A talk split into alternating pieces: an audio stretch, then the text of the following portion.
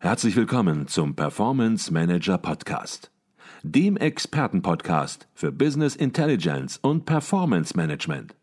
Inspirationen, Know-how und Impulse für Controller und CFOs, die noch erfolgreicher sein wollen. Ihr heutiger Gastgeber Peter Blum.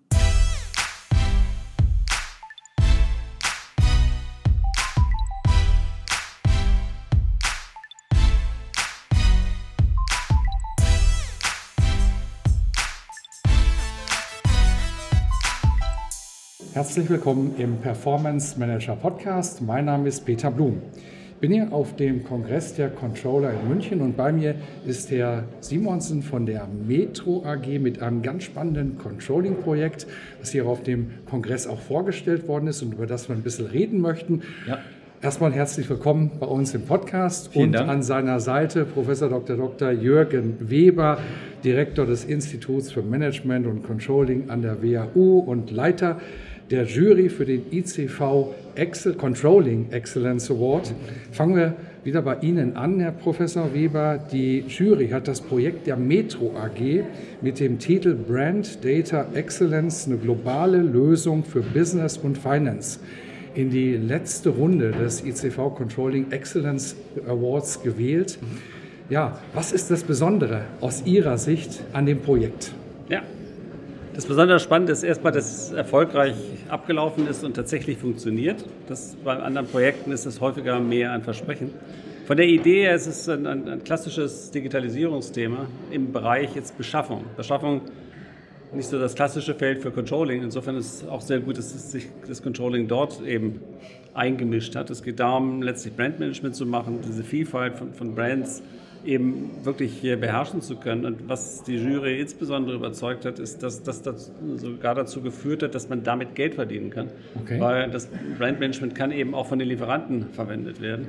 Und das ist dann quasi ein Nebennutzen dieses äh, Projekts und der ist wieder systematisch für Digitalisierungsthemen, dass man halt auch neue Möglichkeiten schafft aus dem man ein neues entwickeln kann. Und insofern ist das ein mustergültiges Projekt. Also auch ein Controlling-Projekt, das nicht nur Geld kostet, sondern auch wirklich messbar, habe ich verstanden, genau. Ergebnisse bringt im Beschaffungsmanagement genau. bei Lieferanten.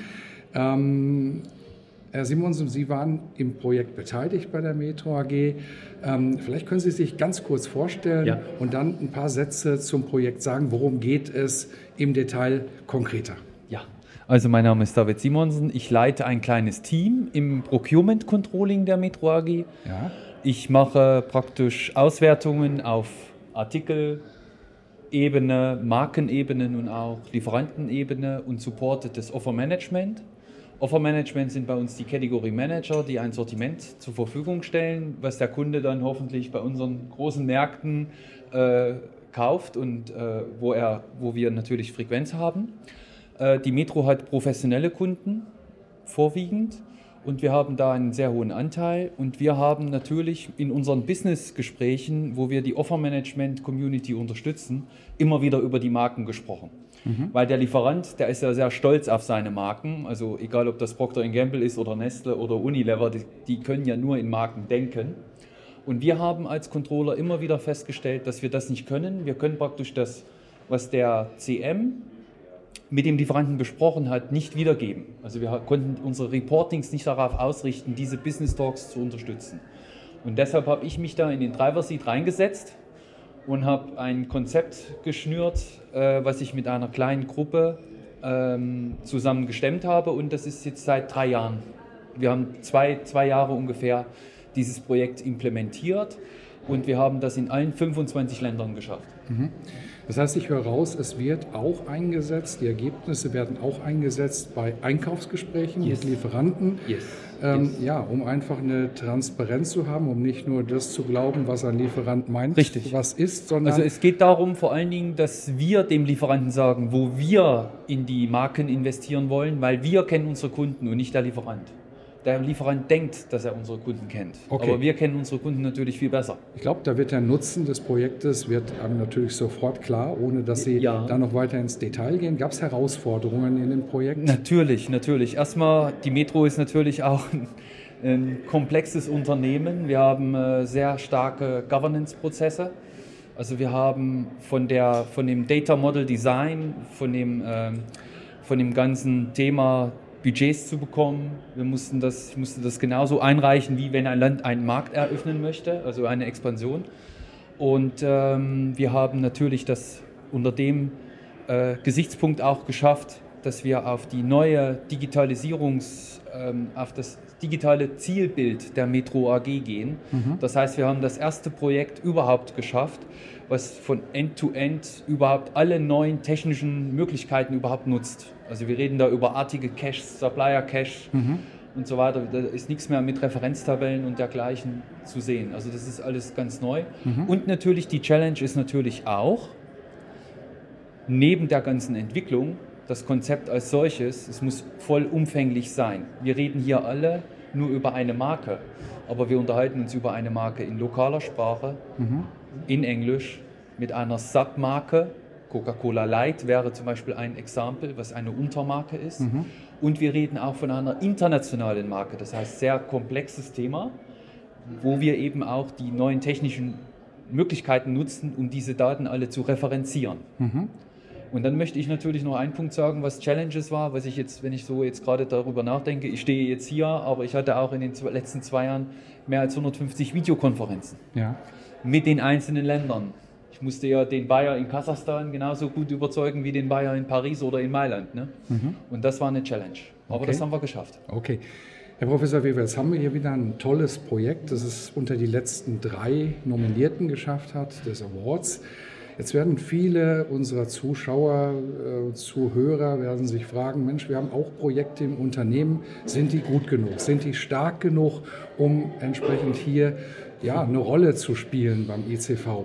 Was würden Sie diesen Zuhörern, diesen Zusehern sagen? Ähm, Plädoyer, sich zu beteiligen. Ja, wir haben ja im, im äh, Netz auf der Website die Kriterien, die wir gerne äh, abgedeckt haben wollen von den Lösungen.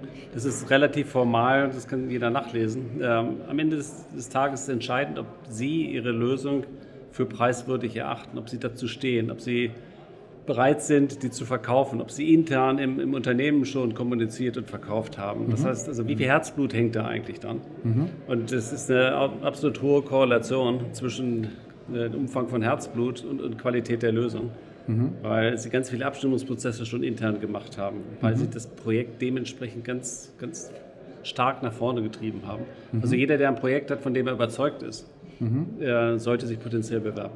Okay. Herr Simons, jetzt werden Sie das Projekt nicht gemacht haben, nur um den Award zu bekommen, sondern Nein. Sie haben das Projekt gemacht, weil er notwendig war, weil auch letztendlich ja. eine Ergebnisverbesserung da dran hängt. Ja. Aber Sie haben das Projekt auch aufbereitet, natürlich, um sich hier zu bewerben. Und Professor Weber hat eben in einem anderen Podcast gesagt, man erkennt schon Projekte, wo sich jemand hingesetzt hat und zwei Stunden was schnell zusammengeschrieben hat und wo wirklich Arbeit drinsteckt, wo es wirklich vernünftig dargestellt worden ist. Wie viel Aufwand war das, das Projekt für den ICV präsentationstauglich zu machen? Das war eine gute Zeit im Januar. Also ich habe ja vorhin auf der Bühne auch gesagt, wir haben ungefähr zwei Wochen da rein investiert. Das stimmt auch so wenn ich alles zusammenrechne. Aber ich habe ja erstmal im November in der, Aus, in der Ausgabe des Controller-Magazins habe ich ja davon gelesen und dann habe ich mich über die Weihnachtsfeiertage seelisch und moralisch darauf vorbereitet. Also da habe ich erstmal äh, darüber nachgedacht, ob das Sinn macht, ob wir das können, ob wir das schaffen. Und, ähm, und dann habe ich im Januar dazu mir Zeit genommen und habe mich ganz einfach aus meinem Tagesgeschäft verabschiedet, weil anders geht das gar nicht. Okay. Ne? Aber wir hatten natürlich auch eine Vielzahl an Projektdokumentationen, wir hatten auch eine Vielzahl an, an ähm, verschiedenen Use Cases, die aufgrund der Marke natürlich da sind. Wir mussten das clustern, das war eine Challenge. Wir dürfen ja auch nicht 50 Seiten einreichen, ne? sondern nur 12 oder 15. Ja, denken Sie an die Also, ja, also das war schon eine Challenge, aber ansonsten, ich empfehle ja. jedem, der das machen möchte, man muss, äh, man, muss, man muss stark sein und sich aus seinem Tagesgeschäft rausziehen. Das ist eigentlich die größte Hindernis. Ansonsten hat man genug Projekte auch Dokumentationen und Challenges sowieso schon gemacht während des Projekts, was der Herr Dr. Weber ja gesagt hat. Okay. Also das hilft. Also schon ein bisschen Aufwand, Ja. äh, das vorzubereiten, aber Ja. der Aufwand, der sich auch lohnt. Sie haben es unter die letzten drei Nominierten geschafft. Ja. Das sind die besten Controlling-Projekte, die vorgelegt worden sind in diesem Jahr. Von daher auch nochmal herzlichen Glückwunsch für ein Vielen Projekt im Beschaffungscontrolling, so habe ich das verstanden. Genau. Mal etwas ganz anderes, ein bisschen abseits äh, von üblichen Mainstream-Controlling-Projekten, Ja. die aber dann auch einen entsprechend positiven Ergebnisbeitrag für die Metro liefern. Vielen Dank. Herzlichen Dank, dass Sie sich die Zeit genommen haben hier für unseren Podcast. Herzlichen Dank. Bitteschön.